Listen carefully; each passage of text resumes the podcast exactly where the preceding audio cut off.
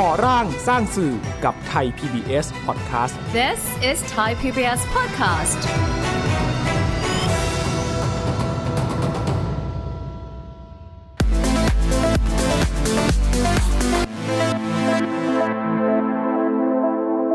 ถ้าสมมติไม่มีไทยพีบีมาเริ่มต้นทำรายการสังคมสูงวัยเนี่ยจริงๆเนี่ยเราจะดูว่าหน้าจอโทรทัศน์เนี่ยเราแทบจะไม่มีพื้นที่สำหรับผู้สูงอายุนะคือเราจะเล่าเรื่องคนแก่แต่สามารถที่จะ เชื่อมโยงไปสู่คนในทุกวัยได้ เพื่อที่ทำให้คนเห็นว่าจริง ๆ แล้วเนี่ยแม้ว่าอายุ มากแล้ว หรือว่าเกษียณแล้วเนี่ยแต่ว่าหลายๆ คนเนี่ยจริงๆเขายังมีพลังยังอยากจะออกมาใช้ชีวิต อยากที่จะออกมาดูแลตัวเองได้ ก็อยากจะทำให้ดูเสร็จแล้วก็มองเห็นทัศนคติใหม่ ๆ ที่เป็นเชิงโพซิทีฟสวัสดีค่ะ พบกับดิฉันยุ้ยชมัยพรเห็นประเสริฐกับรายการก่อร่างสร้างสื่อค่ะ รายการที่จะชวนคุณผู้ชมนะคะ มาทำความเข้าใจ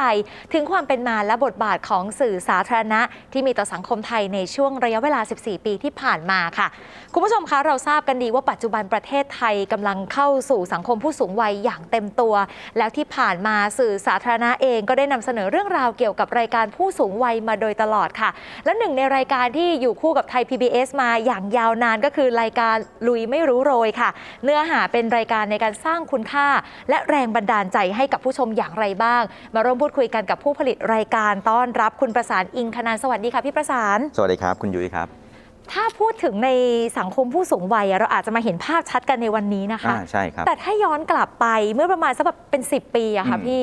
ผู้สูงวัยยังไม่ได้ถูกพูดถึงมากในสังคมไทยอืมอะไรคือแรงบันดาลใจของพี่ประสานในวันนั้นนะคะครับถ้าย้อนกลับไปเวลาเราพูดถึงประเด็นสังคมสูงวัยเมื่อ 10 ปีที่แล้วนะถือว่าเป็นประเด็นใหม่นะใช่ค่ะแต่ว่าตอนนี้ถ้าเราเปิดไปสิว่าเราคุยเรื่องเศรษฐกิจคุยเรื่องสังคมจะมีคำนี้เกิดขึ้นค่ะนั่นอันหนึงอันหนึงก็ต้องบอกว่าไทย PBS มีมีวิสัยทัศน์ในการพูดถึงสังคมสูงวัยนะครับแล้วก็เป็นการพูดถึงกลุ่มคนในสังคมให้ให้อย่างทั่วถึง ตอนนี้ความเข้มข้นในการพูดเนี่ยโอ้โหมันเริ่มเริ่ม เริ่มเห็นชัดมากขึ้นเรื่อยๆ เพราะว่าคนในสังคมส่วนใหญ่ก็เริ่มเห็นภาพแล้วแหละว่าประชากรสูงอายุหรือบรรดาคุณลุงคุณป้านี่ก็จะก็จะเพิ่มจำนวนมากขึ้นเรื่อยๆนะครับและอย่างในรายการลุยไม่รู้โรยที่อยู่คู่กับไทย PBS มากว่า 10 ปีครับพี่ประสานมองว่าอะไรคือเสน่ห์คะเข้าใจว่ามันเป็นเรื่องของการเปิดพื้นที่ให้กับผู้สูงอายุได้มีพื้นที่ในการแสดงตัวตนแสดงคุณค่าออกมานะครับ ต้องบอกก่อนว่าถ้าสมมติไม่มีลุยมิรุโรย หรือไม่มีไม่มีไทยพีบีมาเริ่มต้นทำรายการสังคมสูงวัยเนี่ยจริงๆเนี่ยเราจะดูว่าหน้าจอโทรทัศน์เนี่ยเราแทบจะไม่มีพื้นที่สำหรับผู้สูงอายุนะจริงๆมันมีรายการที่ผู้สูงอายุชอบดูนั่นแหละแต่ถามว่ารายการที่เราจะจำเพาะเจาะจง พูดถึงคุณค่าพูดถึงความสามารถพูดถึงความเป็นต้นแบบของผู้สูงอายุนี่แทบจะไม่มีนะครับเพิ่งมาช่วงหลังๆนี่เองเราจะเห็นว่าพื้นที่สื่อเนี่ยเปิดกว้างมากๆนะครับเพราะฉะนั้นการที่ไทยพีบีเปิดเปิดพื้นที่ขึ้นมาเนี่ย แน่นอนว่าคนที่เป็นแฟนประจำลุยมิรุโรยเข้ามาดูเนี่ยสิ่งที่เขาคาดหวังก็คือว่าหนึ่งอันแรก ๆ เลยเราจะเห็นว่าเขาจะคาดหวังความเป็นต้นแบบ เพราะว่าเวลาเราพูดถึงคนสูงอายุเนี่ยเราจะพูดถึงคนเกษียณกรอบความคิดของคนเดิมๆก็คือเกษียณแล้วก็จะหยุดนิ่งอยู่เฉยๆเลี้ยงหลานอยู่บ้านใช่ไหมแต่ว่าในลุยมิรุโรยนี่ไม่ใช่ในลุยมิรุโรยนี่มันคือการเล่าเรื่องของผู้สูงวัยที่มีพลังเป็นต้นแบบในการออกมาใช้ชีวิต แล้วก็ซึ่งมันก็ตรงกับแนวคิดของคนทั่วโลกนะที่เราจะส่งเสริมให้ผู้สูงวัยนี่มีความเป็น active aging เพราะว่าคนวิทยาการทางการแพทย์มันดีขึ้นเรื่อยๆ คนจะอายุยืนขึ้นเรื่อยๆ นั่นหมายถึงว่าถ้าเราไม่ส่งเสริมให้ เขาเนี่ยออกมาใช้ชีวิตข้างนอก หรือทำให้คนเกษียณเนี่ยรู้สึกแค่ว่ารู้สึกเหมือนว่าเอ่อช่วง 60เนี่ยมันก็คืออีกแค่หนึ่งพีเรียดของชีวิตท่านนเองค่ะเช่นผ่านเด็กผ่านวัยรุ่นมาแล้ว อันนี้ก็เป็นพีเรียดใหม่ของชีวิต ตรงเนี้ยมันน่าจะเป็นเสน่ห์ของรายการลุยไม่รู้โรย พบกันเช่นเคยนะครับกับลุยไม่รู้โรยสูงวัยดีดีนะครับรายการที่เชื่อมั่นในพลังของผู้สูงวัยนะครับ ถ้าไม่เชื่อมาดูที่บ้านลุงได้เลย ที่กาญจนบุรีนี่ ทุกวันนี้ทำก็ทำให้ลูกหลานเนี่ย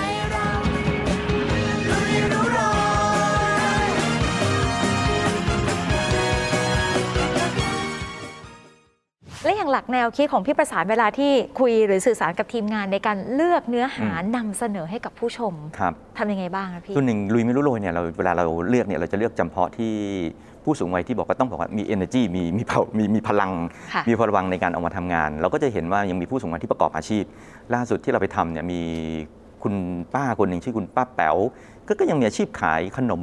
ขนมใส่ไส้ที่เรากินกันเป็นประจำนี่แหละครับแต่วันหนึ่งเนี่ยแกขายได้พันห่อ ซึ่งเยอะมากนะครับพันห่อสมมติว่าห่อละ 5 บาทห่อละ 6 บาทเนี่ยค่ะวันหนึ่งแกมีรายได้เยอะมากเลย แกก็ยังมี energy ออกมาทำงานนะครับออกมาทำงานแล้วก็วันหนึ่งเข็นใส่รถนี่แหละเข็นตามถนนไป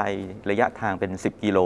บางคนอาจจะรู้สึกว่าเอ๊ะทำไมคนแก่ยังต้องออกมาทำงาน แต่ถ้าไปเราไปถามผู้สูงวัยถามป้าแป๋วนี่แกจะรู้สึกว่าคนแก่เนี่ยแหละยิ่งต้องออกมาทำงาน ถ้าไม่ออกมาทำงานอีกป่วยอะไรอย่างเงี้ยนะครับพวกเคสแบบเนี้ยฮะมันจะเป็นเคสที่แสดงให้เห็นถึงทำให้เห็นถึงรู้สึกว่าเออ ยังเรายังมีกลุ่มคนที่เป็น active aging ยังออกมาทำยังยังรู้สึกว่าตัวเองอยากอยากออกมาใช้ชีวิต อยากจะมาเป็นส่วนหนึ่งของสังคม แล้วที่สำคัญคือแกเนี่ยแกออกมาขายนะ แต่แกมีบรรดาลูกๆหลานๆแกอยู่ที่บ้านเนี่ยเป็นคนทำขนมอะเหมือนแกทำออกมาขายคนหนึงแทบจะช่วยจุนเจือดูแล แล้วก็แบบว่าเป็นเป็นหลักให้กับคนในครอบครัวได้อย่างเงี้ยค่ะซึ่งพวกนี้มันเป็นสิ่งสำคัญสำหรับผู้สูงวัยที่ยังทำให้ตัวเองรู้สึกว่าตัวเองยังมีคุณค่าอยู่อืม นะครับมีคุณค่าแล้วก็มีพลังในการใช้ชีวิตด้วใช่ยใช่มีการตอบรับอะไรที่มาเป็นแรงบันดาลใจสะท้อนกลับมาที่ตัวเรา แล้วก็เป็นพลังในการขับเคลื่อนรายการต่ออ้าวล่าสุดล่าสุดนะครับเดี๋ยวนะทางรายการไปทำเรื่องชุมชนเป็นรวมเป็นชุมชนที่รวมบรรดาป้าๆมาทำน้ำปลากันอยู่ นี่เขาเพิ่งโทรมาคุยบอก ทีมงานบอกว่า หลังจากที่ลุยมิรุโรยออกอากาศไปนี่ของเขารับโทรศัพท์ต่อเนื่องเลยเนาะอืมอ่าจากเดิมเขาก็เป็นขายน้ำปลาชื่อยี่ห้อน้ำปลาเด็ดดวงมั้งที่ถ้าค่ะพี่จำไม่ผิดนะเขายังเขาก็ขายปกตินี่แหละ แต่พอการได้ได้ออกพื้นที่สื่อเนาะมันก็ทำให้เห็นให้เห็นรู้สึกได้ว่า อันนี้มันไม่ใช่แค่อาชีพคนแก่อะแต่มันเป็นภูมิปัญญาของคนแก่อะพอเราเล่าเสร็จปุ๊บโอ้เขามีวิธีการทำน้ำปลาแบบดั้งเดิม ยังใส่ โอ่งใส่ตุ่มหมักกันอยู่แล้วเนี่ยพอคนเห็นคนก็รู้สึกว่าเอ้ยมันไม่ใช่มันไม่ใช่น้ำปลาทั่วๆไปอะมันเป็นน้ำปลาที่มันมาจากความรู้เดิม คนก็รู้สึกว่าเออดูแล้วสนใจก็โทรไปหาเอออย่างเงี้ยเราก็รู้สึกว่าส่วนหนึ่งนี้เป็นพลังเป็นพลังอย่างหนึ่งนะที่ทำให้เขารู้สึกได้ว่าเขายังยังยึดเป็นอาชีพได้นะครับวันนี้พบกับกลุ่มสตรีทำน้ำปลาสูตรโบราณที่มีชื่อเสียงในจังหวัดสุขโขทัย มาพร้อมเรื่องราว อุปสรรคกว่าจะทำน้ำปลาให้ประสบความสำเร็จได้ ไม่ใช่เรื่องง่าย อกจากรายการลุยไม่รู้โรยแล้ว พี่ประสานเองก็ยังมีรายการอื่น ๆ ด้วย อย่างวัยโอ Go Social ผ่าน ALTV แล้วก็รายการ The Senior อยากให้เล่าให้ฟังหน่อยค่ะ จริง ๆทำประเด็นเกี่ยวกับสังคมสูงวัยนี่หลายหลากหลายประเด็น อย่างเช่นตอนนี้ไ o โกโซเชียลออกทาง ALTV ใช่ไหมค่ะอันนี้ก็เป็นรายการที่สนุก อันนี้คุยถึงเรื่องของการสอนให้ผู้สูงวัยใช้ไอทีเพราะเดี๋ยวนี้เราจะรู้สึกว่าไอทีเนี่ยคือเราไม่ได้ทางต้องการใช้ให้เขาทันสมัยนะ แต่เราจะกำลังจะบอกว่าใช้ยังไงให้เอาไอทีมามาดูแลคุณภาพชีวิตของตัวเองได้ เช่นแค่ดูฉลากยาอย่างเงี้ย มองไม่เห็นทำไงล่ะ จริง ๆ เอาผ่านโทรศัพท์ เอากล้องถ่ายปุ๊บแหวกขึ้นมาดูใช่ไหมแล้วก็จะอ่านทุกอย่างได้ละอ่าหรือหรือบางทีทำไมต้องออกมายืนริมถนนร้อนๆ ถ้าเราเรียก Grab เป็น เราเรียกแท็กซี่ผ่านแอปพลิเคชันเป็น เราก็ไม่ต้องออกมายืนตากแดดใช่ไหมค่ะเนี่ยตัววัยโอ Go Social สอนเทคโนโลยีอะไรพวกนี้แหละที่จะทำให้เขารองรับคุณภาพชีวิตได้อืมรวมถึงสอนเรื่องการป้องกันการถูกหลอกด้วยอ่าตรงนี้สำคัญอ่มากนี่สำคัญมากค่ะเอ่ออ่าสอนไม่ถูกหลอกก็ในเรื่องเราก็เล่าว่ามีใครเขามีอาม่าคนหนึ่ง ออกมาเล่าข่าวมาไลฟ์มาเล่าแล้วมาเล่ามาเล่าให้ฟังนี่แหละว่า ตอนเนี้ยพูดง่ายๆผู้สูงวัยโดนหลอกอะไรบ้าง เพราะฉะนั้นอะไรต้องระวังอะไรอย่างนี้นะครับค่ะอ่าและอย่างกลุ่มเป้าหมายถึงแม้ว่าครับความตั้งใจเดิมจะเป็นกลุ่มผู้สูงวัย แต่ที่น่าสนใจคือมีหลายกลุ่มมากที่ติดตามรายการอยู่ คือต้องบอกว่ามันมีกลุ่มลูกกลุ่ม ลูกๆหลานๆเนาะอ่าค่ะก็ดูก็ดูด้วยเหมือนกันนะครับเหตุถามว่าอะไรเหตุคือเหตุผลในการดู เรายกตัวอย่างว่าเราเล่าเรื่องของคุณปู่ที่แข็งแรงสักคนหนึ่งอย่างเงี้ยเวลาลูกๆหลานๆเห็นเนี่ยเนาะเขาจะรู้สึกได้เลยนะว่าเขารู้สึกว่าเอยอยากให้คนที่บ้านเขาเป็นแบบนั้นบ้างอ่าอะไรอย่างเงี้ยพออย่างนี้เสร็จปุ๊บเขาก็จะเกิดการแชร์ข้อมูลแล้วเนาะส่งต่อไปให้บรรดา คุณลุงคุณป้าปู่ย่าตายายที่บ้านดูเหมือนกันมันมีอีกกลุ่มหนึ่งที่น่าสนใจก็คือกลุ่มคนเตรียมเกษียณค่ะซึ่งเวลาเราพูดถึงสังคมสูงวัยเนี่ยเราจะไม่พูดถึงคนแก่อย่างเดียวนะเราจะพูดถึงคนเตรียมเกษียณด้วยคือ 45 50 ไปแล้วเนี่ยค่ะก็เริ่มตั้งคำถามไปแล้วว่า เมื่อจบจากงานประจำเมื่อเราเกษียณอายุแล้วเราทำอะไร คนบางทีกลุ่มเนยนะครับจะเข้ามา เพราะอะไรมันมีต้นแบบหลาย ๆ อย่างที่ที่เขาทำกันอยู่ เช่นเขาออกไปทำแปลงเกษตรเล็ก ๆ น้อย ๆ ก็อยู่ได้ค่ะออกไปทำขนมเล็ก ๆ น้อย ๆ ก็อยู่ได้ ออกไปเปิดธุรกิจ โฮมสเตย์เล็ก ๆ ก็อยู่ได้ พวกนี้มันมีต้นแบบอีกกลุ่มหนึ่งครับ เพราะฉะนั้นกลุ่มเตรียมเกษียณก็เป็นอีกกลุ่มหนึ่งที่จะดูหรือไม่รู้โรยอืมครับจากประสบการณ์ของพี่ประสานที่ผ่านมาค่ะ อย่างผู้สูงวัยเวลาที่เขารับข่าวสารกันนะคะอืมจากวันนั้นถึงวันนี้มันมีความแตกต่างไหมคะการรับรู้ของผู้สูงวัยครับในเรื่องของสื่อต่างๆ ที่ถึงพวกเขามากยิ่งขึ้นนะคะใช่จริง ๆ ต้องบอกว่าตอนนี้การรับข่าวสารข้อมูล พวกเนี้ยเขาจะถึงมากยิ่งขึ้นนะครับแน่นอนเวลาคนจะแซวผู้สูงวัยก็แซวว่ารับข่าวผ่านทางช่องทางไลน์ใช่ไหมแต่ในขณะเดียวกัน การรับข้อมูลข่าวสารก็จะอีกมุมหนึ่งคนก็จะมาบอกว่า อันนี้เราก็ต้องให้ข้อมูลข่าวสารเพื่อที่จะทำให้เขารู้สึกให้ผู้สูงวัยแยกแยะได้ว่าอะไรคือข่าวจริงกับข่าวปลอมอืมใช่ไหมอันนี้มันก็จะมาคู่กัน ได้รับข่าวสารมาก ก็ต้องมีทักษะในการแยกแยะมากนะครับมุมพี่ประสานเองพื้นที่ผู้สูงวัยในปัจจุบันนะคะเพียงพอหรือยังแล้วก็คอนเทนต์รายการที่จะตอบโจทย์ผู้สูงวัยในครับยุคนี้ควรจะพัฒนาไปในทางไหนคะอืมจริง ๆ ต้องบอกว่าถ้ามีอีก ก็ดีนะ เพราะว่าเราต้องบอกว่าเราคุยประเด็นสังคมสูงวัยเนี่ยเราไม่ได้คุยกันในระดับประเทศเนาะเดี๋ยวนี้ถ้าเราลองเข้าไปดูมันเป็นเทรนด์โลกเนาะที่ไหนที่ไหนเขาก็ต้องคุยกันเรื่องเรื่องเกี่ยวกับวัยเพราะแต่ว่าเพียงแต่ประเด็นในการคุยเนี่ยเขาจะคุยกันทำให้เห็นว่าเขาไม่ได้คุยกันแบบแยกส่วนเขาไม่ใช่คุยเรื่องของคนแก่ แต่เขากำลังจะคุยว่าทำยังไงให้คนที่อยู่ในเจนเนี้ยไปเชื่อมโยงกับคนเจนอื่น ๆ ได้ ในขณะเดียวกัน ทำยังไงให้คนเจนอื่น ๆ มาเชื่อมโยงกับคนเจนนี้ได้ เพราะว่าประชากรสูงวัยเนี่ยจะเป็นประชากรหลักของประเทศแล้วก็ของโลกมากขึ้นเรื่อยๆนะเพราะฉะนั้นคอนเทนต์ในการสื่อสารเรื่องแบบเนี้ยมันเลยมีความจำเป็นมากขึ้นเรื่อยๆ เพียงแต่ว่ามันอาจจะไม่ใช่การสื่อสารแบบแยกส่วนว่า คนแก่ต้องรู้เรื่องนี้เรื่องนี้เรื่องนี้ในในในวัยของเขา ซึ่งจริง ๆ ไม่ค่อยใช่นะค่ะจริง ๆ มันเป็นเรื่องของการต้องทำให้เขาเนี่ย รู้ทุกเรื่องเชื่อมโยงกับทุกเจน ในขณะเดียวกันเจนอื่น ๆ ก็ต้องเชื่อมโยงกับเขาอะไรอย่างเงี้ยนะครับมันจะได้เกิดเป็นอะไรล่ะเป็นสังคมที่มันอินคลูซีฟใช่ไหมค่ะอ่าที่ไม่ว่าคุณจะอายุเท่าไหร่ คุณจะเป็นอะไรยังไง คุณก็อยู่ร่วมกันได้อะไรอย่างเงี้ยนะครับ ประเด็นใดประเด็นหนึ่งไม่ใช่เรื่องของใครคนใดคนหนึ่งใช่ใช่แต่ว่าทุกคนสามารถที่จะเข้าถึงประเด็นนี้ได้อย่างทั่วทั่วๆกัน ใช่ครับใช่ครับ อันนี้เป็นเรื่องจำเป็นมากอืมและอย่างในกรณีอย่างผู้สูงวัยเองเนี่ยณปัจจุบันที่เรามักมองว่าถูกแบ่งแยกคอนเทนต์ว่าคอนเทนต์แบบเนี้ย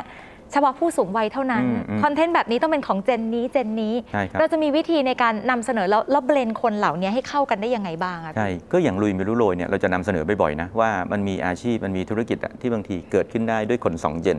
เช่น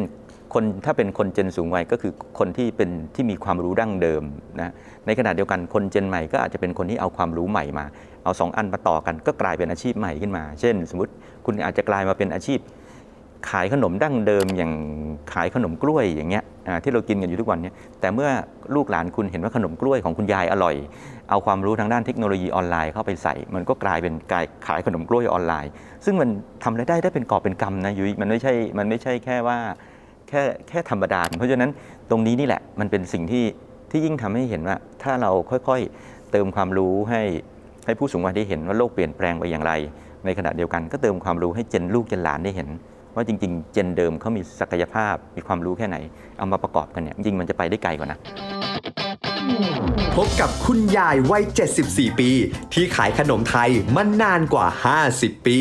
ขายกันแบบ Delivery ส่งตรงถึงหน้าบ้านกันเลยทีเดียว ขนมของคุณยายท่านนี้จะอร่อยขนาดไหน ห้ามพลาดครับ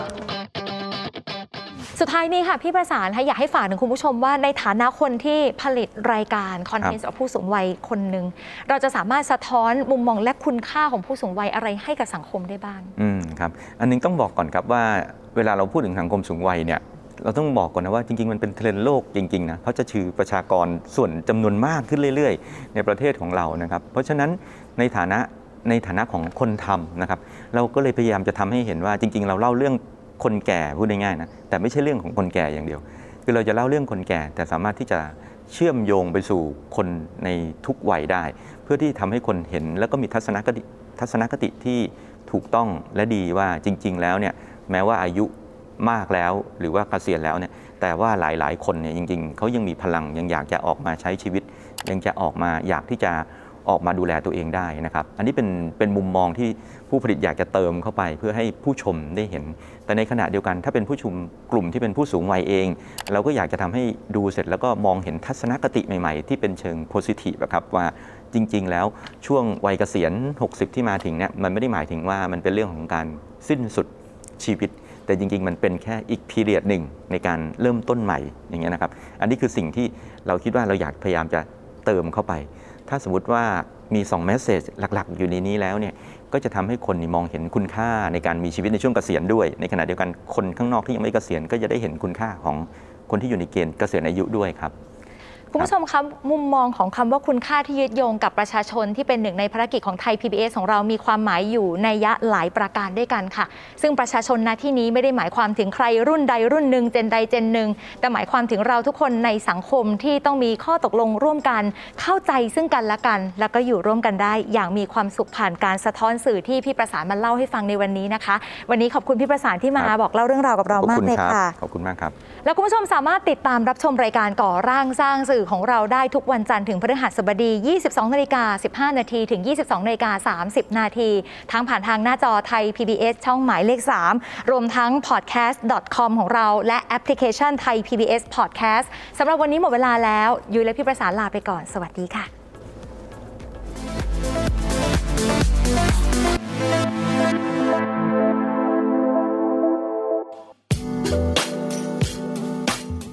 รายการทางเว็บไซต์และแอปพลิเคชันของไทย PBS Podcast